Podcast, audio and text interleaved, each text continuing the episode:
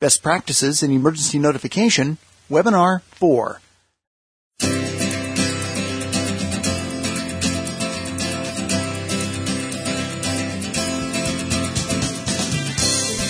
If a person brought a gun to your campus and someone reported it to you, would you know what to do next?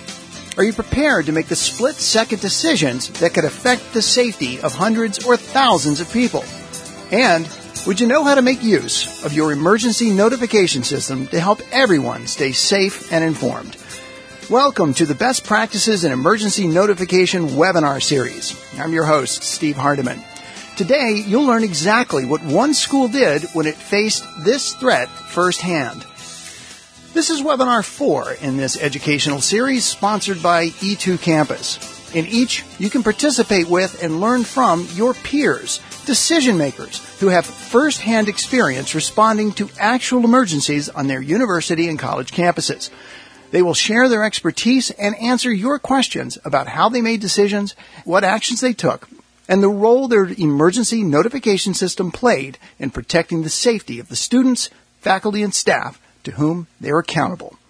Today's webinar is entitled Lockdown on Campus Lessons Learned from Ferrum College.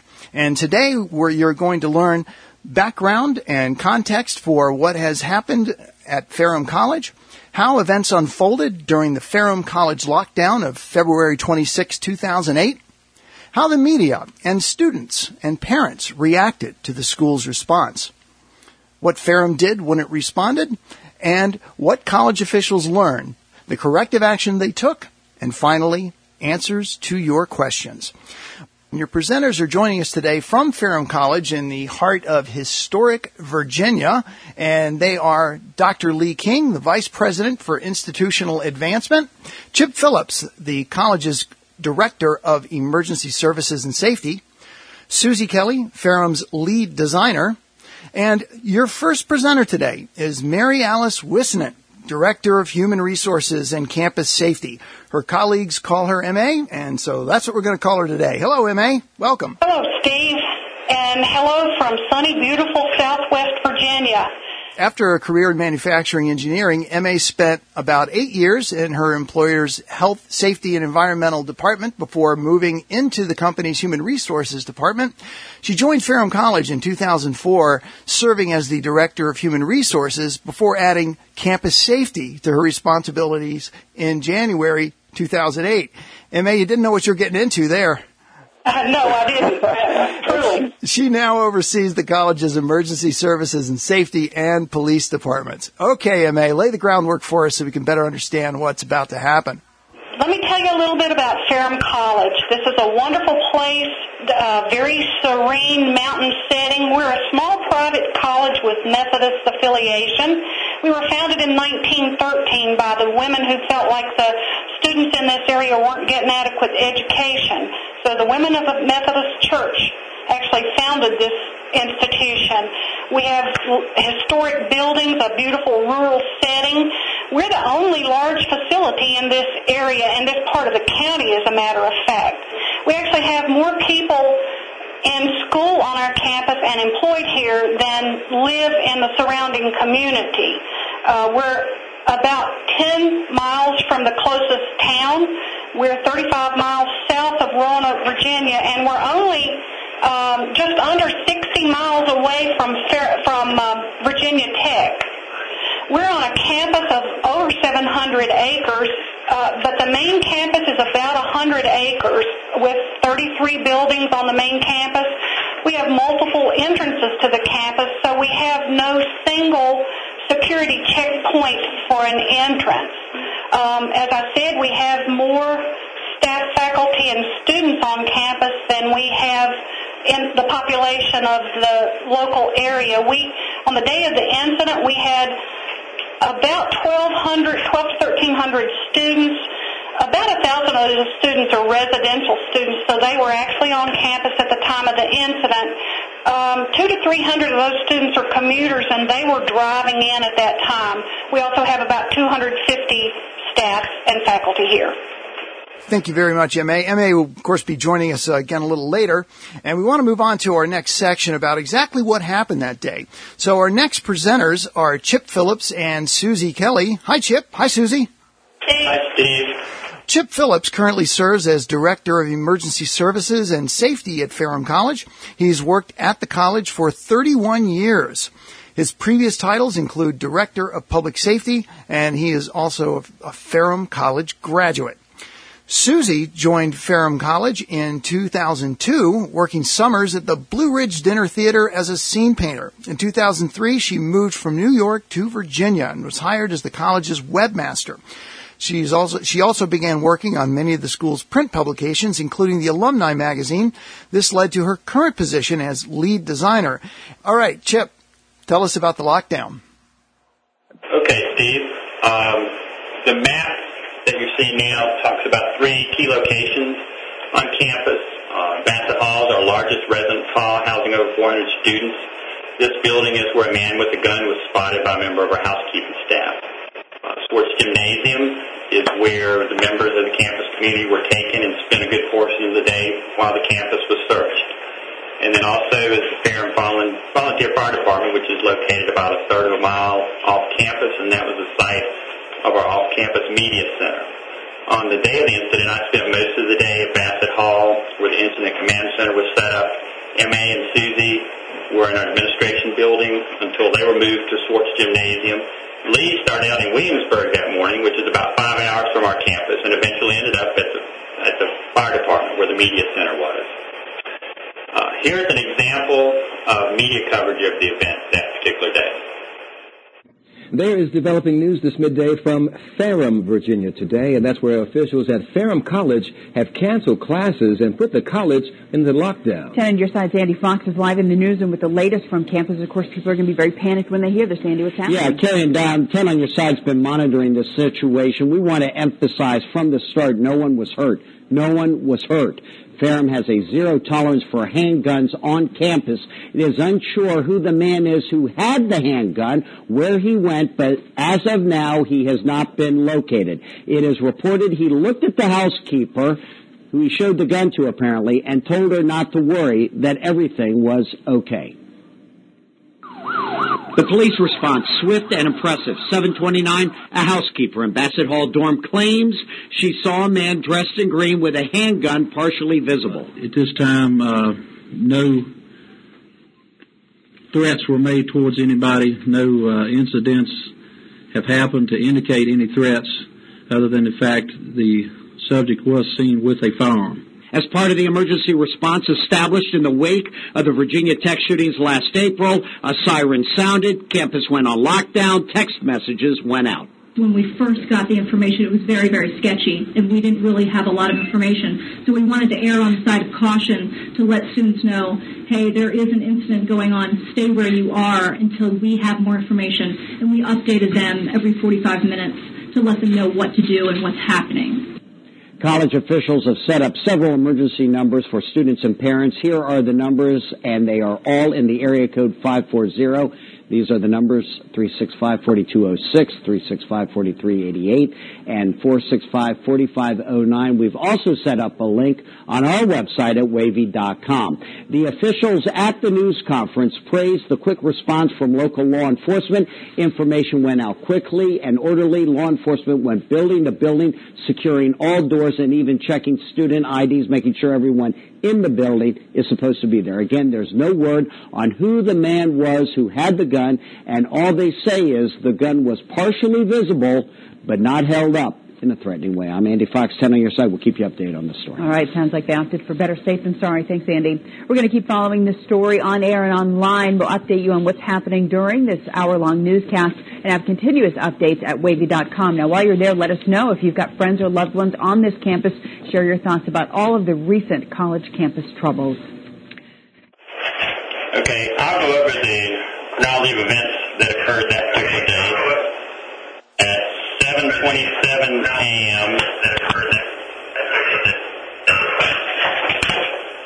we had a female housekeeper who worked in Bassett Hall who had contact with the man. Uh, the man told her not to worry. This particular individual was carrying a handgun. This occurred in a laundry room area of Bassett Hall. She was the only person to observe this man with the gun. No one has disputed the credibility of her observation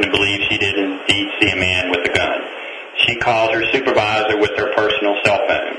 Uh, over the course of the next four minutes, campus and local law enforcement were notified and began responding to the scene. Our president and crisis response team were notified as well.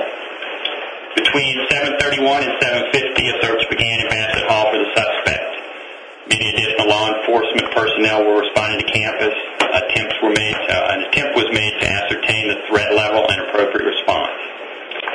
approximately 7:50 a.m., our campus siren sounded, and shortly thereafter, the first text message was sent. At 8:14, the college lockdown was announced, and the siren was later silenced. silenced. Throughout the remainder of the morning and afternoon, campus buildings were searched, beginning with Bassett Hall. All faculty and staff and students were moved to Swartz Gymnasium. Text messages were sent throughout the day in an attempt to keep everyone informed with the most up-to-date information. The investigation began. Possible suspects were interviewed. We also fielded many media calls, parents' calls, and media and parents who actually came to Ferrum. Around 5 p.m., uh, everyone was released from the gym, and this was done without the benefit of a text message. We just released everyone at that particular time. Uh, 6:32, students, faculty, and staff were released to go to the dining hall, and then at 8:18, the lockdown was lifted,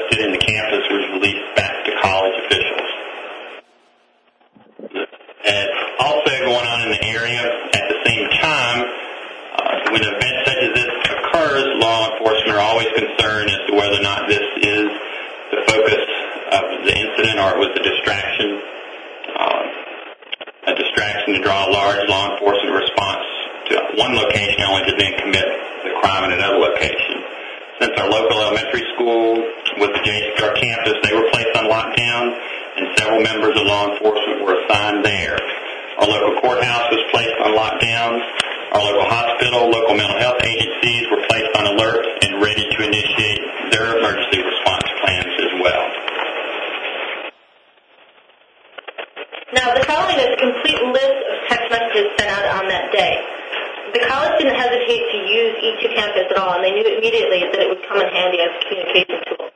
This text messaging really played an important role in keeping our staff and students updated on the situation. Shortly after the incident, I received a phone call at my home from the Director of Public Relations, Natalie Fawn. So it was around 7.50 and I was getting ready for work. And actually I was in the shower and I sent the first text message from my home computer wrapped in a towel with shampoo in my hair. So that was kind of wild. Uh, I live about two miles away from campus, so I got the shampoo out of my hair and I arrived at campus maybe a little after 8 a.m. And it's at this point that we sent out the second text message saying that the campus was on lockdown. Around 8:40, you know, 8:40, 8:45, the phones are just ringing off the hook. So we decided to send out send out another text message uh, um, with with different numbers that parents can call. At 9:54, uh, we wanted to make sure that students did not leave the building that we're in. They want so we made sure that they knew classes were canceled and they had no reason to leave the building. At 10:15, uh, at this point, SWAT teams are still going to building to building, so it's important that people stayed in the buildings that they were in. It wasn't a suggestion. Uh, I know that some people did. Uh, I know that faculty tried to go from building to building, and they were actually stopped by the SWAT team, um, who were, you know, walking around with these huge guns. So we wanted to make sure that students stayed in the building they were in. Now at 10:30, we sent out another lockdown, just continuing to tell people what was going on. Still on lockdown, continue to stay indoors. Uh, at 11:45, we send out another um, information line number, which is our 555 number. At 12:38, at this point, most of us are in the gym, and local authorities are conducting their investigations. Um, so we say that all students are safe, no shots are fired, campus lockdown is still in effect while investigation continues. We wanted to make sure that students knew that no one had been hurt, no shots had been fired, everyone was okay. Now, throughout the afternoon, students are starting to get very antsy, and they, they're hungry, and they're in their pajamas, and we want to remind them to stay patient and uh, calm. And we also want to thank them for, further cooperation. Um, a lot of people in a, in a, in a gym, in a small space, and um, um, we always want to keep them updated, so we continue to send messages at least every half hour. At around 5 o'clock, we decide, uh, or the officials decide to start releasing the students in small groups, and they were instructed to return to their dorm rooms. And at 6:32, we sent out another message saying that the din- you know they could go to the dining hall uh, from that point until 8 p.m. and return to the res- to the residence halls after dining.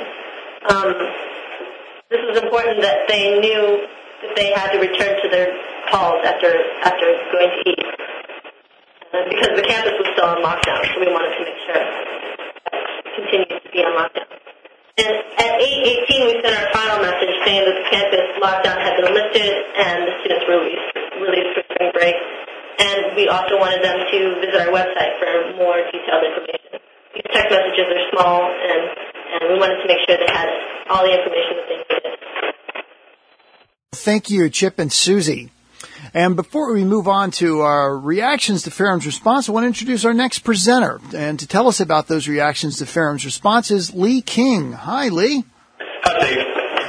Dr. King originally worked at Ferrum as its director of development before joining the Patrick Henry Boys and Girls Plantation, a home for children with neglected and broken homes. He came back to Ferrum and now serves as vice president for institutional advancement, where he has oversight of Ferrum's programs in fundraising, alumni relations, and public relations.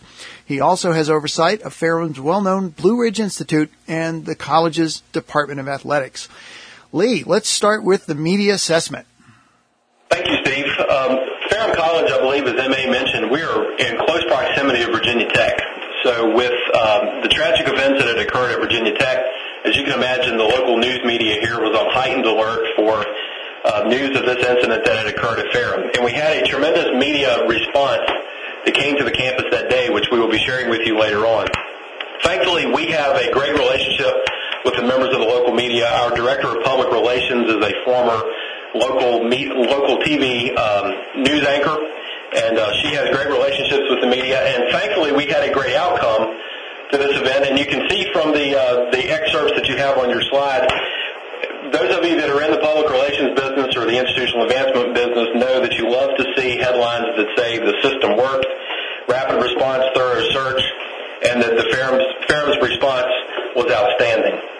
Um, at this time, we do have a video that talks about some of the great uh, response that the college had from the members of the local media.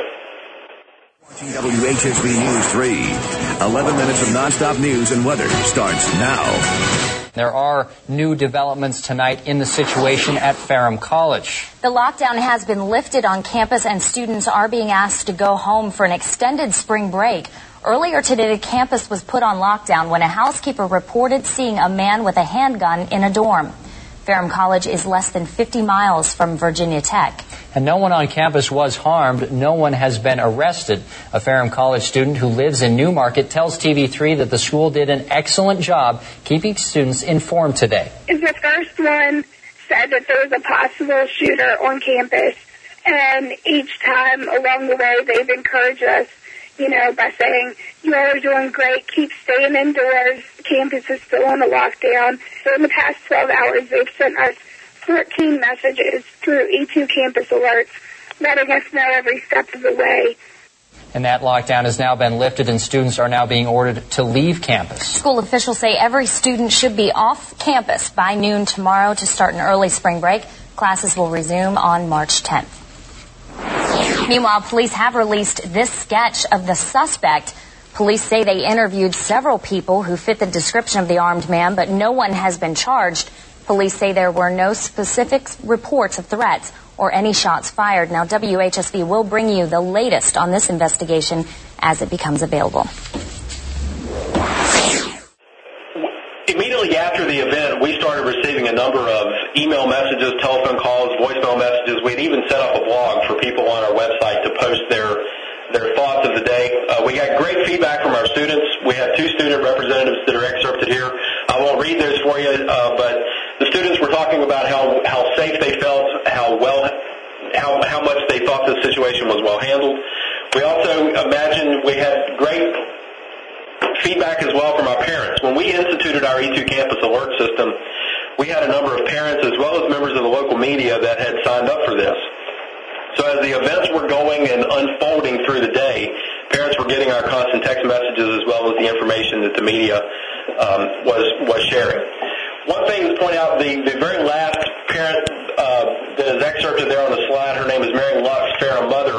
She points out the fact that she feels very strongly about the overwhelming response of the local law enforcement. There was uh, a tremendous response, and that uh, that wonderful show of, response from the law enforcement really relieved the parents to help them make sure that their children were indeed safe, and this this activity was being handled appropriately. Thank you very much, Lee. Now we're going to analyze uh, Ferrum's response to the emergency, and later we'll look at lessons learned and changes made, but we'll begin by taking a look at what worked. Now, before we get into the specifics of Ferrum's situation, we have another poll for you. We'd kind of like to know a little bit about your situation and how your school involves local public service agencies. Uh, obviously, that was a factor in the lockdown at Ferrum College, so we're curious about some of the activities you may or may not be engaged in with local uh, law enforcement, fire and rescue, public health, mental health, etc. So just click the response there that applies to you, and we'll publish those results in just a minute.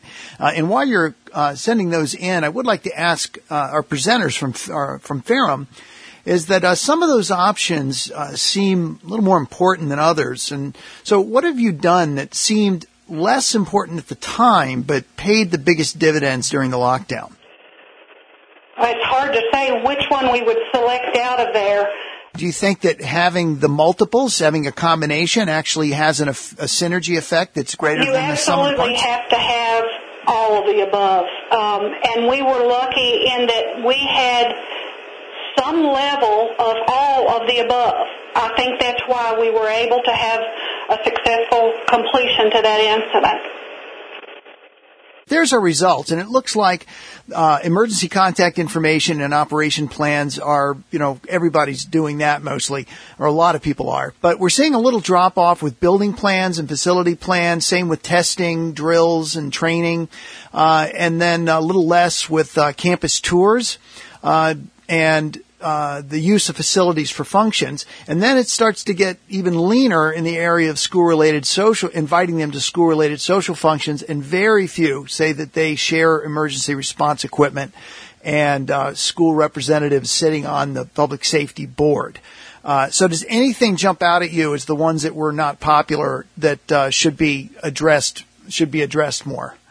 Uh, don't undersell the, the importance of building plans and facilities involvement. Um, the officers who came on our campus searched every nook and cranny. Cranny. They they wanted every single door unlocked. If it was a little cabinet door that was large enough for a person to hide in, they wanted it open. And if we couldn't open it, they opened it. So that's been a primary focus for us they look everywhere, and you better know how to get them into it. Okay, that's good input from that poll. Thank you for responding. MA, let's move on to the first part of the what worked and talk about planning on campus. What worked is that we already had an active safety committee on campus. It had been working for many years. Um, it was doing what it was supposed to do. After the tech event, we quickly decided we needed to include an emergency planning component for our safety committee, and now our committee is actively involved in reviewing and de- uh, developing and reviewing our safety plans. We had a crisis response team in place. We had already brushed it off, dusted it off, reminded everybody what their functions were. We had restructured because of the new of a new position that had been created, and that's this Emergency Services and Safety Initiative. The Safety Committee had made a recommendation, a formal recommendation to the president of the college that we needed to have somebody on campus who really owned campus safety, and with that, emergency response. Um, the decision was made to create a new position. That position was filled by Chip. Chip brought wonderful experience to the table. Um, I was given overall responsibility for pulling the police department function into the emergency services and safety function. Uh, this has, I think, been a very good move. And while Chip and I both were given these additional responsibilities, um, we don't do we don't have responsibilities only for these functions, which um, uh, would make our lives a little easier probably if we did. Um, we had been planning for some time. We had uh, engaged in the governor of Virginia's campus safety initiative that he began right after the Virginia Tech incident. We had gone to his initial conference. The president of the college, along with two vice presidents and, and I, attended that conference, and we've remained active with that function. This is the things that are coming out of the governor's campus safety initiative are required for public institutions. We're a private, not-for-profit institution and not required to comply with them, but we have made it our charter that we will comply to the best of our ability with the things he's putting in place for public institutions, and I think that's been uh, very uh, a very good decision. We already had a good relationship with our local public safety and law enforcement agencies. Um, the Virginia Tech incident had everybody just keenly aware of issues. As a matter of fact, uh, in the aftermath of Virginia Tech, a law enforcement officer who was being interviewed said, had this incident happened at Ferrum College, we could not have responded at this in this level. Surprise, they did, and even more. Oh, maybe not more, but surprisingly uh, large response. It really helped that they had that all these law enforcement agencies had recently gone through active shooter training uh, they had spent a month or so going through training. They had a drill already planned for the high school for the month of March. So they were already actively working on their incident response, and it really paid off that day.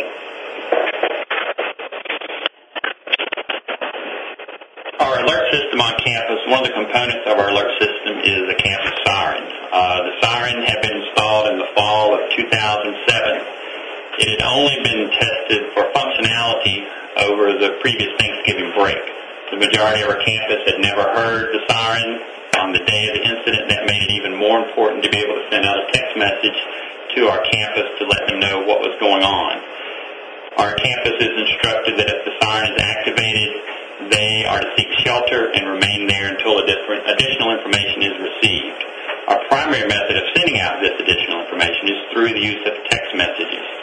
In addition to the text messages, we also use our campus email, post information on our website, placement of a message on a campus information landline, and if practical, use our RAs to disperse information to students.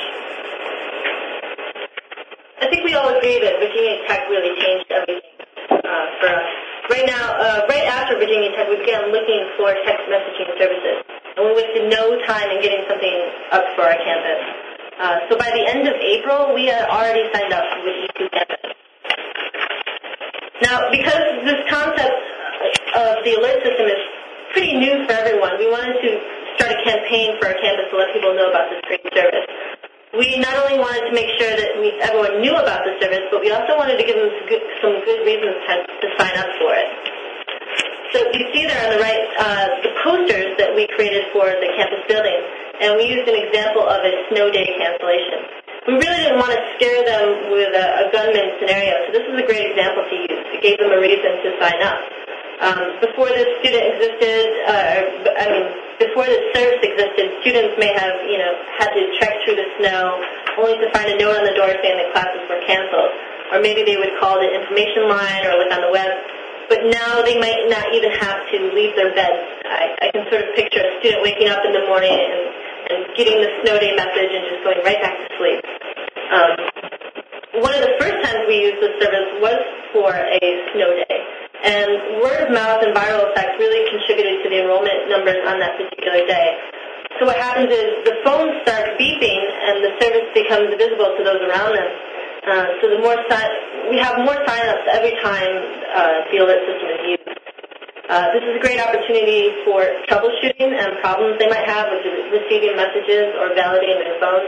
Often get calls all the time right after we use the alert system.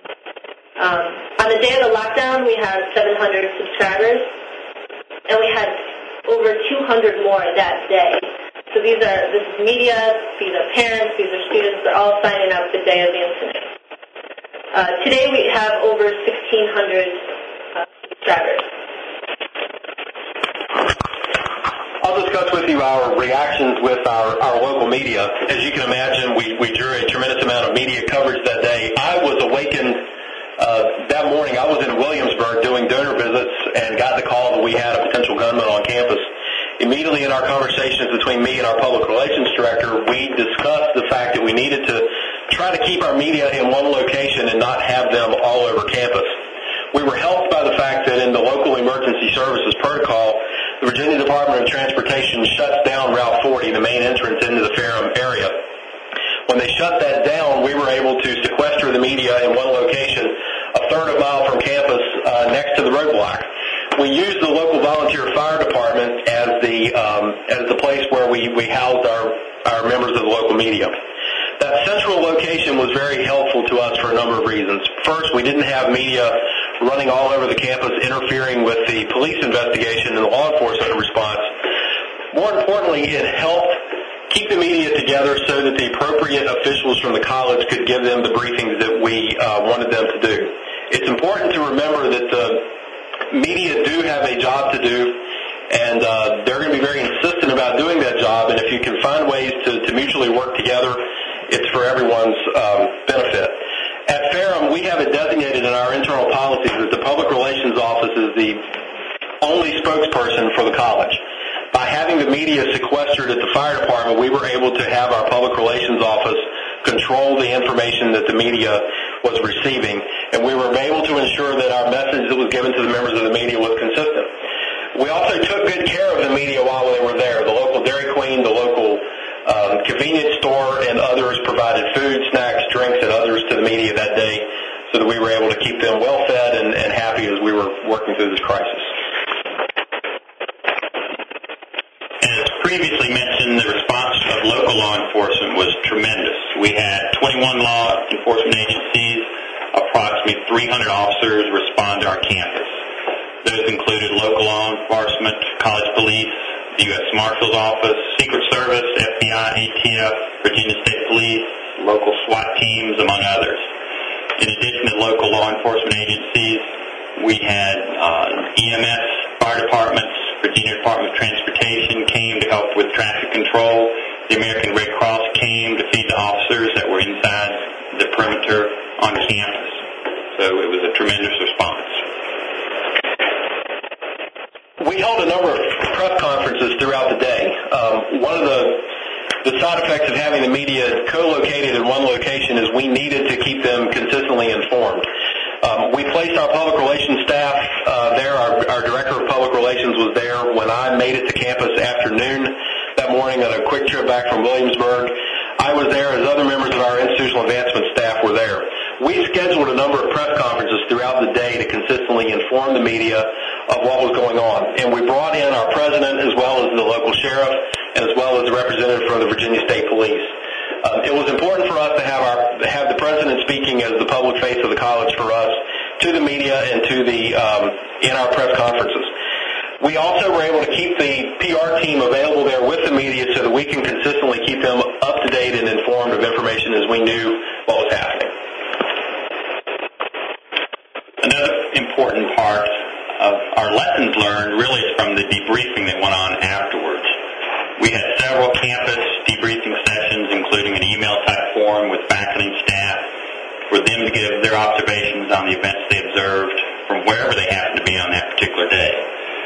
We were interested in trying to get out consistent information to everyone on campus, so we were looking to educate the campus community.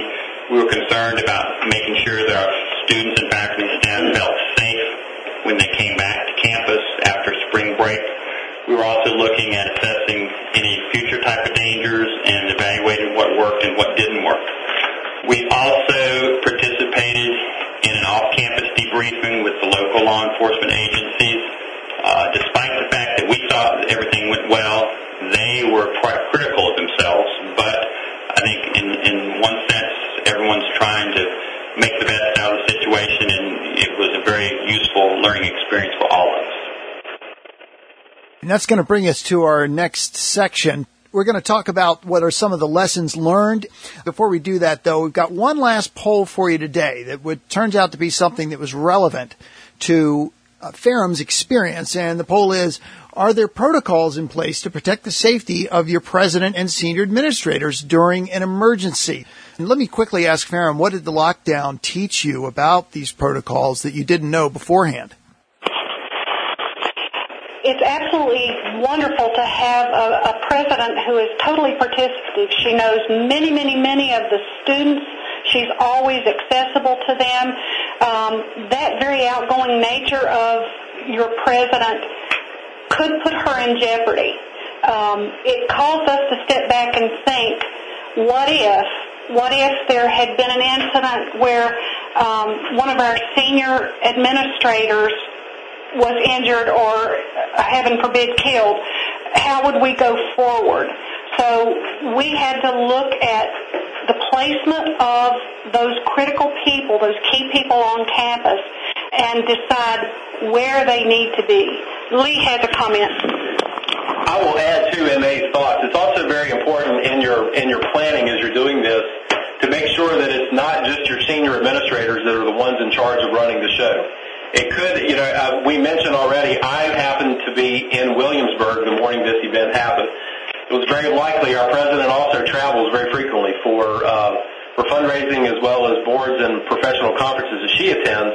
Um, it's very likely that uh, two or three members of our senior administration may not have been present on campus that day. So don't be too heavily reliant upon having your absolute top administrators being the ones who, who run the show and implement your emergency protocols. I think you got some people taking notes. Uh, in our poll results, uh, 48% said uh, no, that uh, there are no protocols in place. 30% said yes, and 22% said not sure. So there are a lot of people that have not addressed this. And it seems like given that you, you know, violence can happen anywhere, that this would be the kind of thing that applies to almost anyone, any campus. So let's move on to the lessons learned and we're to, we're to pick that up with MA to start talking first about the backup plans. Okay, that that was a beautiful segue into discussion of the backup plan.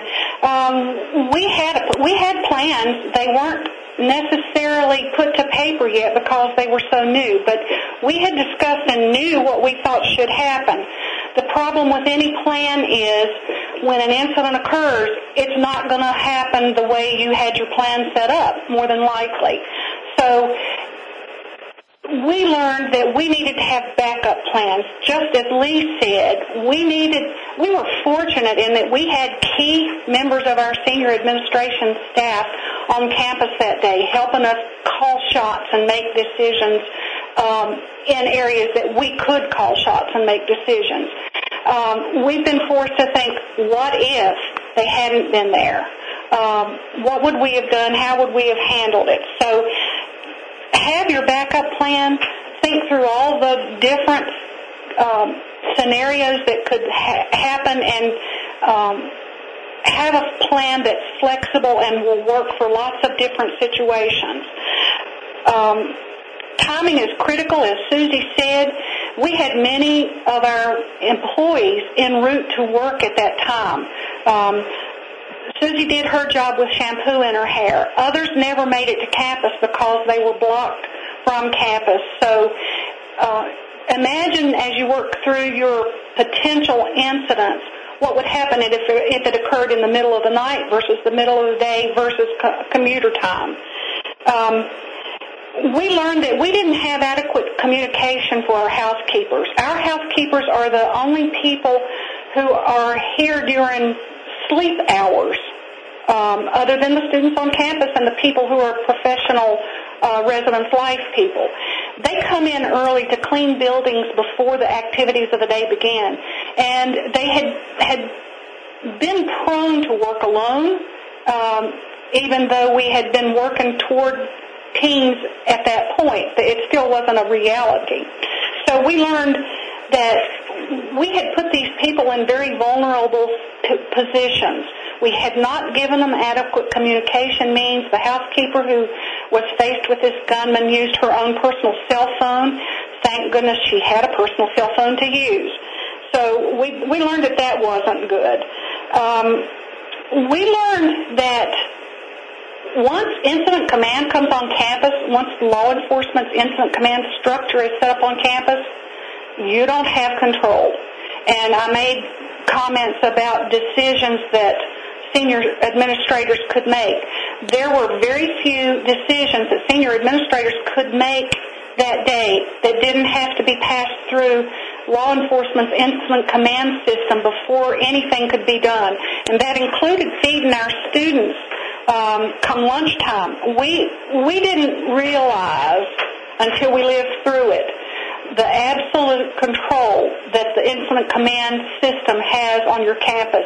Let me tell you, when uh, the sheriff walked into the conference room at 8:32 that evening and said to the president, "We now give the campus back to you," we sort of breathed a sigh of relief of relief that they had had command of the campus during that very trying time. Uh, Chip. The uh, pre-scripted text messages are very important. I don't know how many of you have thought about doing that. We had already began discussions of having those available to send out at least as an initial message.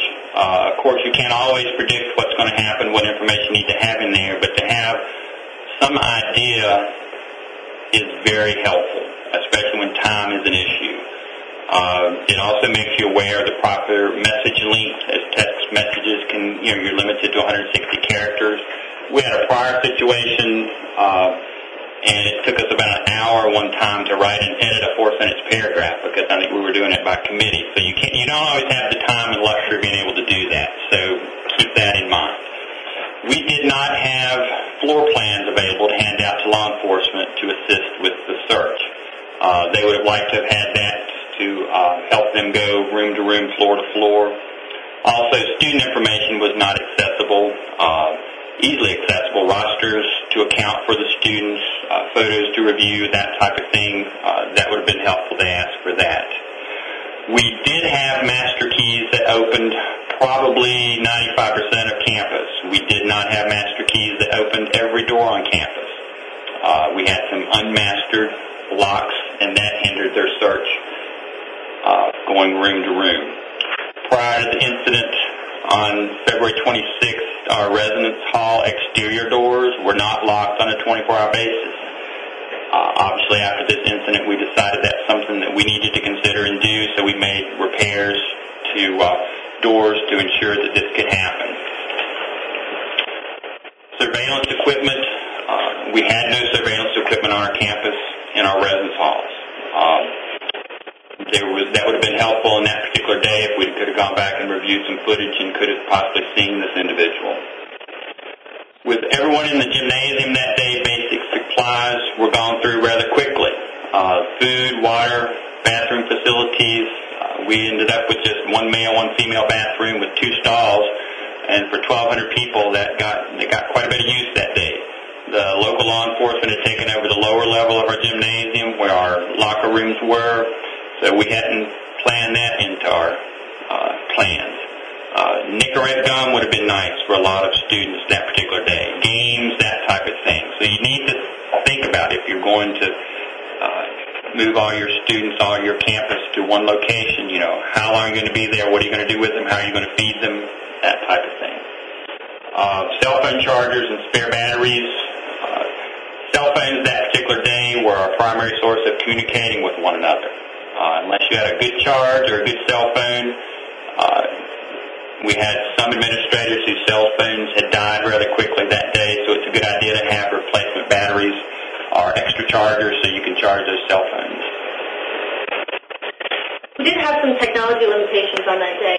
Um, we only have one cell phone tower in the area, and it provides service to three main carriers, and that's Verizon, U.S. Cellular, and nTelos. This is also the only tower within a 10-mile radius, so it can easily become overloaded. And it did become overloaded that day. And again, we are very, very rural. This cell phone tower is pretty new. Um, past it, five years, past five years, it, it was, it, uh, was installed. Um, usually after an alert, I'll receive a few calls about users not receiving messages, but about 99% of the time it's a validation issue. And that means that they signed up for the service and they haven't validated their phone and therefore they're not receiving their messages. Occasionally we've had some issues with Verizon versus Verizon wireless coverage. But there's only been a few. What happens is that there, there are two options for Verizon carriers. They can choose Verizon or they can choose Verizon wireless. And some phones seem to only take to one or another, so we're still working out the kinks on that. And since Verizon is one of our main carriers, we want to make sure that that service is being looked into.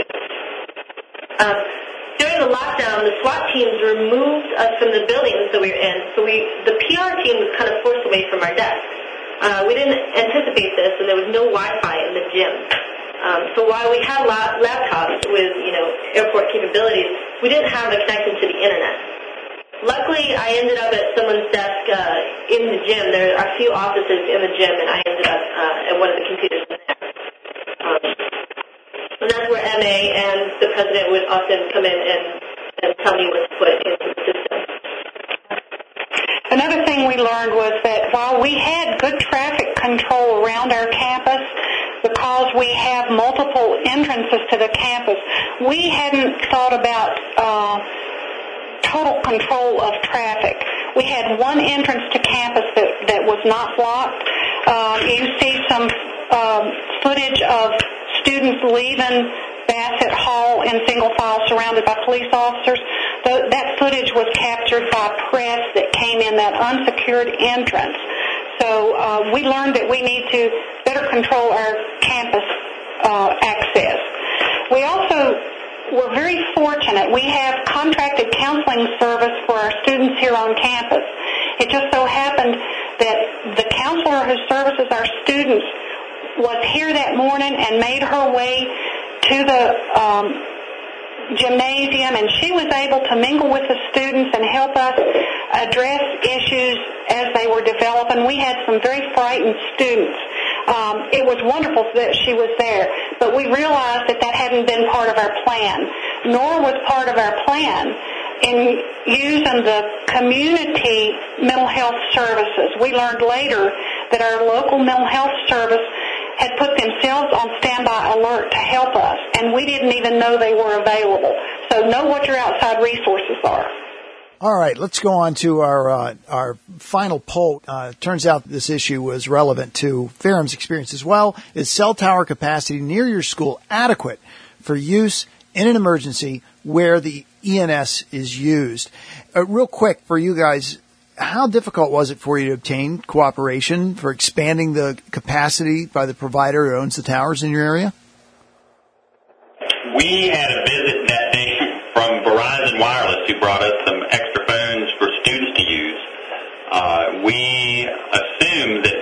aware of the situation. They came out on their own accord and helped adjust uh, our tower so that it could handle more traffic. Good. All right. Let me get these results out here so we can move forward and I'll, I'll fill you guys in real briefly. 55% said that, uh, yes, they have adequate capacity. Uh, nobody said no. Uh, and there were a few that said they were not sure, but somebody knew at their campus. Uh, and, but we did get 32% that said, I'm not sure that anyone in my school knows this. So it may not have been looked at. And then some people don't have an ENS, so they didn't, it doesn't apply to them. Okay, interesting. So something to definitely look into uh, if you've not looked into it, because it could definitely become an issue. We're going to go over to Chip and see what you learned from the lockdown and what you've done to address the challenges.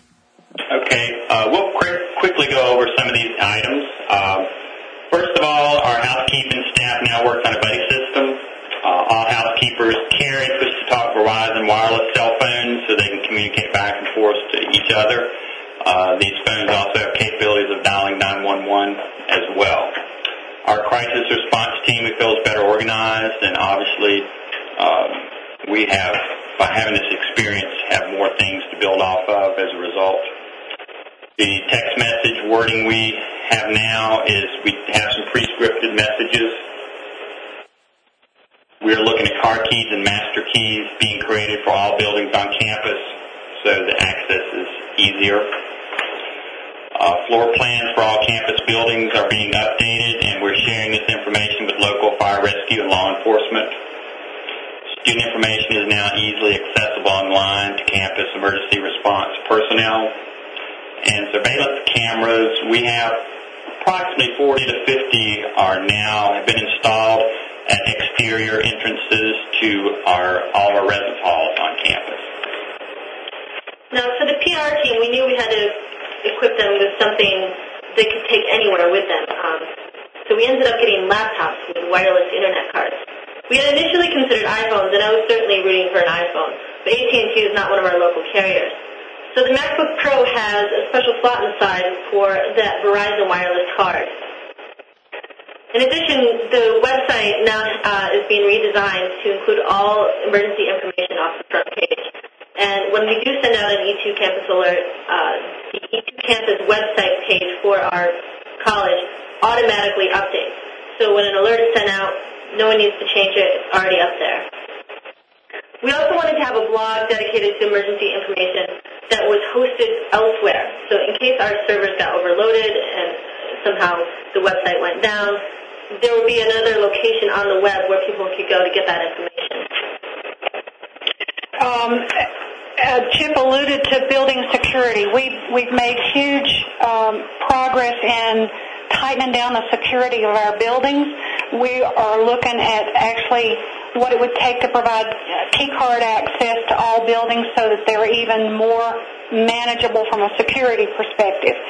Um, the, the property and casualty broker that handles our insurance has made available to us a security vulnerability assessment after the Virginia Tech incident, actually after our incident. That organization made a decision to do a pilot program whereby they provided a third party security consulting company to do assessments of college and university campuses. They selected three colleges and universities in the United States to participate in this pilot project free of charge, and Ferrum College was selected to res- represent the rural college. And we actually have that assessment beginning tomorrow. Uh, representatives of that company will be on campus for two days interviewing um, lots of different groups on campuses doing physical assessments of our facilities we knew we needed a threat assessment team after the Virginia Tech incident, and, and the governor of Virginia is um, very high on dealing with student mental health issues. Ours is now in place. We're having, we're providing training for that team. We've actually already used it once. Uh, we're providing training to all staff and faculty on how to identify at-risk behavior for students and um, we're making this a campus-wide effort. Everybody is the frontline person who might see some act, some behavior of a student that would cause concern. That one action might not be noted, but if you put that with everybody else's concerns, it becomes a little more evident that that student may have some problems they need help with. Um, and lastly, we we're more active than ever with our local public safety agencies. We're interacting with them on a regular basis. We're sharing our emergency operations plan with them, and they are sharing ours theirs with us. And we think it's absolutely critical that the good relationship that we had with them be maintained. Steve. If you guys are ready, we can go ahead and jump into some Q&A and we'll take our first one which comes from Donna. What priority order did you decide for sending an emergency message? Your alert system, email, voicemail? I, I think our, our priority, the, the, the, since we instituted E2 Campus, it is the fastest way to get a blanket message out um, aside from our siren. Um, and and students, you know, one, one thing we have uncovered at our campus that, that MA very very uh, rightly points out, students have become kind of uh, lackadaisical really about email. They don't read their email very very frequently. They're they're rather be text messaging and instant messaging each other. So. Uh, for us, it was the, the easy decision to make the morning of this event was that we were going to quickly get out the text message because that's the way that our students um, who were our main focus of concern that day, that's the way that our students are communicating. Looks like we have another, there's an E2 client, E2 campus client out there. Did you use the seed feature of E2 campus to notify everyone via email as well? No, actually that day we sent out campus mail uh, through our internal system. We have not been able to use the seed uh, option yet. We've tried, but our Barracuda uh, software uh, blocks it as spam. So because it comes in all at once, it reads it as something that's that's not supposed to be there, and the messages do not get received. Um, we are currently working on, on making that feature available, but in the meantime, we have uh, we use our own internal system to send out the emails. Thanks, Gordon, for that question. Next question comes from Brian. How long did it take for the text messages to get delivered? Almost instantly, but in this case, I think there was some delay on some of the messages only because of the overload on the system. The high volume coming through the one cell tower here on campus, um, not everyone on campus may have gotten them instantly. I know I was off campus that morning. Mine came instantaneously. Mine were a little bit delayed, um, but only by a few minutes. Are you using digital signage on your campus? No, we have a couple of digital signs currently on campus that are not have not been incorporated into our emergency response system. Um, obviously, it's something that we'll evaluate as we go forward and look at more um, integration of all of our electronic processes, such as key card access, messages that go out, and so forth. Uh, Robin asks, how often throughout the day were media given updates? To the best of my recollection, we had three planned press conferences where we, we told the media you'll get an official briefing and an official update from the sheriff, from the state police, and from the president of the college at three planned intervals. And we gave them um, an hour or so notice as we were able to do that of when those events would become, when those press conferences would be coming. However, um, once I got to campus, and I know Natalie, our public relations director, when she was here, we would make periodic visits up to the incident command center that the um, the law enforcement officers had set up on our campus. And if there was relevant information that we had picked up at those events, at those instances when we went to the incident command center, we would pass that on to the local media um, when we got back down. But we planned three press conferences that day. We had one around noon. We had another one, I believe, at uh, maybe 2 o'clock that afternoon, and then another one just before we released all the students from the gymnasium back to their rooms. How long did it take to install and implement your alert system? How large is your IT department? that's that's small, huh? they will tell you way too small. when we currently signed up at E2 Campus, I was the webmaster and the designer, I believe. Jenny was yeah, was she? right. Um, we signed up and had it up within a few days. And that credit really goes to Susie and Natalie. Um, our IT department was only peripherally involved in that. Because I'm, uh, as webmaster, I was involved in public relations instead of IT, so I'm not, I, I don't fall under their department. I fall under institutional management. Um, and that was because I was the webmaster. And and she's correct in saying earlier that they identified the product and put it out there extremely quickly. Um, within two weeks, we were going live with it. Two weeks of the Virginia Tech. Yes, of the, of the Virginia Tech incident, yes. Yeah, with a small crew. Yeah, that's pretty impressive. You may have covered this one, but uh, if there's anything you wanted to add, what would you have done differently if the situation happened in the future? Uh, I think the thing that caused me a little consternation as um, the person responsible for overall campus safety is that we had our our senior administration sort of scattered around campus as opposed to in a secure place. That could have had a long-term detrimental effect on the campus under different circumstances. So that's my answer. Um, anybody else got something to add? Okay, Wade asks, uh, did, I'm sorry, did you want to add a No, I was going to say, I might have to ponder that one and, and come up with an answer in a few moments. There, uh, there are some things my memory is uh, not what it used to be. Okay. Um, Wade wants to know, he says, I'm the security manager for DuPont's 150 acre campus style facility experimental station here in Delaware. Does your campus have buildings or classrooms that have no safe zones or places to hide? I have several buildings that are all glass with no lockable rooms. How do you handle this? We do have some buildings that are uh, cause a huge level of vulnerability to the people inside. And I have to say, I'm sorry, I don't have an answer for you. Um, we have some issues here on campus that we really are eagerly awaiting this um, security vulnerability assessment report on because we want some expert help from somebody to tell us how to deal with those situations. What we do is find the safest zone in that building that we can come up with. And they're, they're certainly not optimal in a couple of our buildings. Okay, who has the authority to send messages and who decides when a message goes out? Uh, we actually, th- this is something that we learned from this event. Uh, it used to be that only our public relations staff had the access codes to send out the message. And the way our initial protocols worked, either MA or CHIP or our campus police or others on the safety side would inform the public relations office that a message needed to get out, and then the PR office needed to do that. Um, the downside of that is that sometimes 5, 10, 15 minutes can elapse when you have different people talking to each other.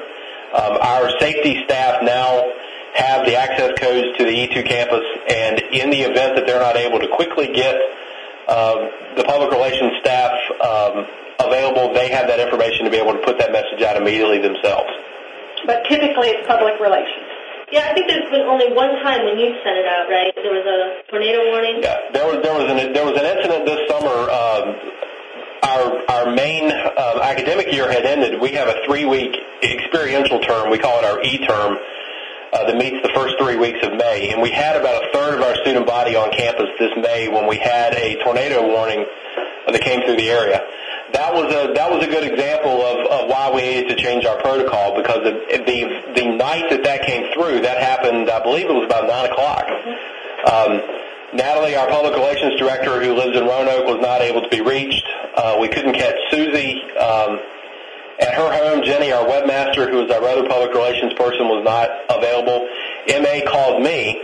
Thankfully, I had the information at home, and I was able, using my home computer, to get out the E2 campus uh, text message. And it was it was really after that incident that we made sure that that was disseminated to other people because that was a good example of an incident that occurred with this weather event that happened later in the evening where um, the three key people in the public relations office couldn't be reached. All right, how did you communicate with parents during this uh, emergency? A lot of them were signing up for the service, uh, and they were given the information line as well. Uh, in one of our parents' newsletters, we also included an ad uh, for parents saying, this is our service, this is something you can sign up for. We really had to rely on uh, the press to help us keep parents informed. We did have a lot of parents who were already signed up. Um, but except for what they could see on our website, what they could hear on the news, we really, and, and what they could get by text message, we didn't have another avenue. And I'll add to that. This is something that other colleges and, and universities that are listening in, listening in need to put as part of your planning. Because the way we had planned for this to occur in the ideal world didn't happen. We never anticipated in our planning that all of the campus buildings would have to be evacuated to another location. In this case, the, the teams moved each building as they cleared the buildings. All the occupants of those buildings got sent to the gym that left, you know, early on in this incident, we had set up some telephone numbers for our parents and people off campus to call into. And uh, we had broadcast that through the media. We broadcast it through the text messaging system. When our buildings were evacuated, and we didn't know that this was going to happen, but that left those phones unmanned. So we had parents, unfortunately, that were calling the numbers that we had provided and not able to get information because all the staff that was physically located in that building um, was was relocated. You need to put in place some sort of a call forwarding system so that if you do get sent to another location, you're able for those calls to be forwarded to a new command center set up in that one area. But also use your web effectively. And uh, Ma is right. We had to rely on the on the local media to help tell the story that everything was okay. Our next question comes from April, and welcome back, April. I think she has been here for the entire series. And uh, who did you have doing the roadblocks? Was it police, fire, or other? Uh, it was a combination of uh, Virginia Department of Highway Transportation. They did a lot of it. Uh, local law enforcement also controlled the perimeters as well. We had some of our employees that actually was doing some of it also, some of our maintenance staff, physical plant staff that helped as well. Uh, it was just a, a number of different type of individuals. But the Virginia Department of Transportation actually had a plan in place, and they, um, I think they just showed up. I think it was part of the uh, the dispatch process that they were notified because we didn't call them. Make sure as well, and I'll add to this, if your campus gets locked down in that manner as ours did, I was a senior administrator of the campus that happened to be off campus that morning. If I did not have my campus ID with me, I was not going to be allowed back onto our campus. And that is, is something very important for, um, for especially your key staff, but for others that are required to be part of, a, of an incident that occurs. If you can't identify yourself and prove that you are who you say you are, when the incident command system is in charge of your campus, uh, doesn't matter that I'm standing out there saying that I'm a vice president of the college. I wasn't getting in until I could prove it. Right. Well, and that's a very good point, Steve. It, um, that was the one thing that caused the most consternation to some of the students and faculty. Um, they did. We actually had a few students and a couple of faculty members taken down to the ground uh, because they didn't have identification, and, and they felt like that they had a right to be there and uh, they shouldn't be questioned. So we've made it very clear to everybody on our campus that it's in their best interest to always have their IDs with them. Right. I think that you may have addressed uh, the next question from Sarah, which is were all of you given special permission to come onto campus, even though the campus was in lockdown? So, is there anything you wanted to add to that, or did you pretty much handle it with that answer? we really had to be cleared by somebody. They did not allow anybody to come in just on their own word. All right. In, in my case, it was the Virginia Department of Transportation roadblock that first stopped me. And uh, the worker that was there actually radioed ahead to the police department command center, giving them my information, who I was, and my ID information that I was truly a senior administrator of the college. And it was the incident command center in the center of campus that actually made the decision to allow me on. Come on, Lee. You were changing lanes without using your turn signal. a question from John. How specifically is training for faculty and staff being accomplished for training them for at-risk behaviors? This has been a challenge for us. We've gone two or three different routes to attempt to do this. Um, we, we worked at first with our campus counseling service to try to develop in-house a training program that we could present in small group settings to staff and faculty. Um, that's a lot bigger task than it sounds, and and we made a little headway there, but not adequate. We've looked at several different training packages. We're currently looking at a training package and I'm going to give them a plug. Uh, we haven't opted to go with them yet, but it's Campus Safety 101 put through put out through Magna Publications. This is a new online interactive um, training for uh, dealing with behavioral issues with students. We're finding that to be probably the very best um, alternative that we can do. We have not signed on with them yet, but we're in an evaluation stage. Question from Wade. How many times have you used the E2 campus alert system since you had it? Um, I can't remember the number off the top of my head. I want to say it's over 20. Uh, we had two or three tornado warnings. We had this incident, and then we've had several winter weather kind of incidents. So Susie is saying around 20. Yeah, I want to say between 20 and 30. Uh, we sent out 15 on the day. Oh, you're talking individual messages. How many different incidents? Oh, In- incidents. I think incidents is what they're getting at. Oh, um, yeah, three or four snow days. Three or four snow days, two or three tornadoes, and then this incident. And, and we're very careful to make sure in our protocols that we're only using it for emergency notification. Um, if you start using it for news and uh, just general campus information, then it's not going to be effective for you as a emergency notification tool. Batten cleanup today on the questions. Shelby, thanks for this question. Uh, and we've addressed it a little bit, but you may want something to add. Do you have a campus emergency operations center? If so, was it activated? We have two places on campus that we consider, consider our internal command centers. Um, one of them was in the building that the gunman was in. So that building was the first one to be locked. The other one is in the main administration building, and that's the place that we were using for the call center and so forth. And what we didn't anticipate was that a SWAT team would come to the lobby of that building, immediately disperse through the halls with their guns drawn, take everybody from their office under uh, threat of, of uh, arrest, and take them out of the building. So, yes and no.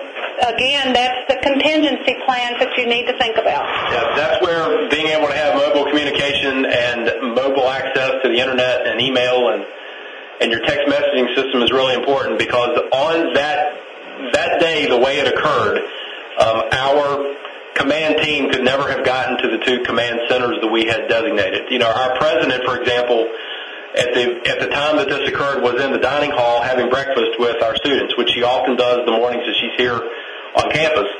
Um, as soon as the law enforcement was here, that building was locked down. So our president was stuck in in the in the dining hall. Our other our other vice presidents were in different other places, and our other members of our safety team.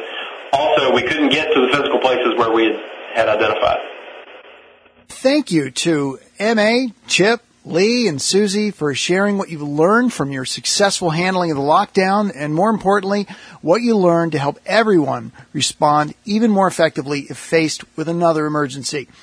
We're still in the early years of emergency notification systems, so we learn a lot from those who have used them and like yourselves, use them well. Also thanks to E2 Campus for making this important webinar series possible and thank you for participating. Take what you learned today and use it to make your school safer for everyone whose safety is in your hands. We all have the same goal here. So by coming together in these webinars and sharing what we know, we all get smarter and have the confidence of knowing we'll be ready when it really counts. Our next webinar, the fifth in the Best Practices in Emergency Notification series, is entitled Beyond SMS, Multimodal Emergency Notifications. Your presenter will be Sam Kennedy, Assistant Director of User Services at Virginia Commonwealth University. Many experts believe that there is no one magic solution to communicate to everyone in a crisis. They recommend having a mass text messaging system, an autophone dialer, LED signs, loudspeakers, digital signage, web page postings, email distribution lists, alert beacons, and more. Now imagine the speed, effectiveness, and convenience of all these communication channels and others being controlled by one interface. Virginia Commonwealth University will explain how to achieve this new paradigm in mass communications. In that webinar, you will learn all of the communication channels possible for emergency communication by having separate departments or stovepipes responsible for each and why that's dangerous, how to tie all these systems into one centralized interface, how to maximize this new paradigm, and of course, answers to your questions. It all happens on Wednesday, January 21 at 2 p.m. Eastern Time. Thank you for participating in the Best Practices in Emergency Notification webinar series. I'm Steve Hardiman. Make it a safe day.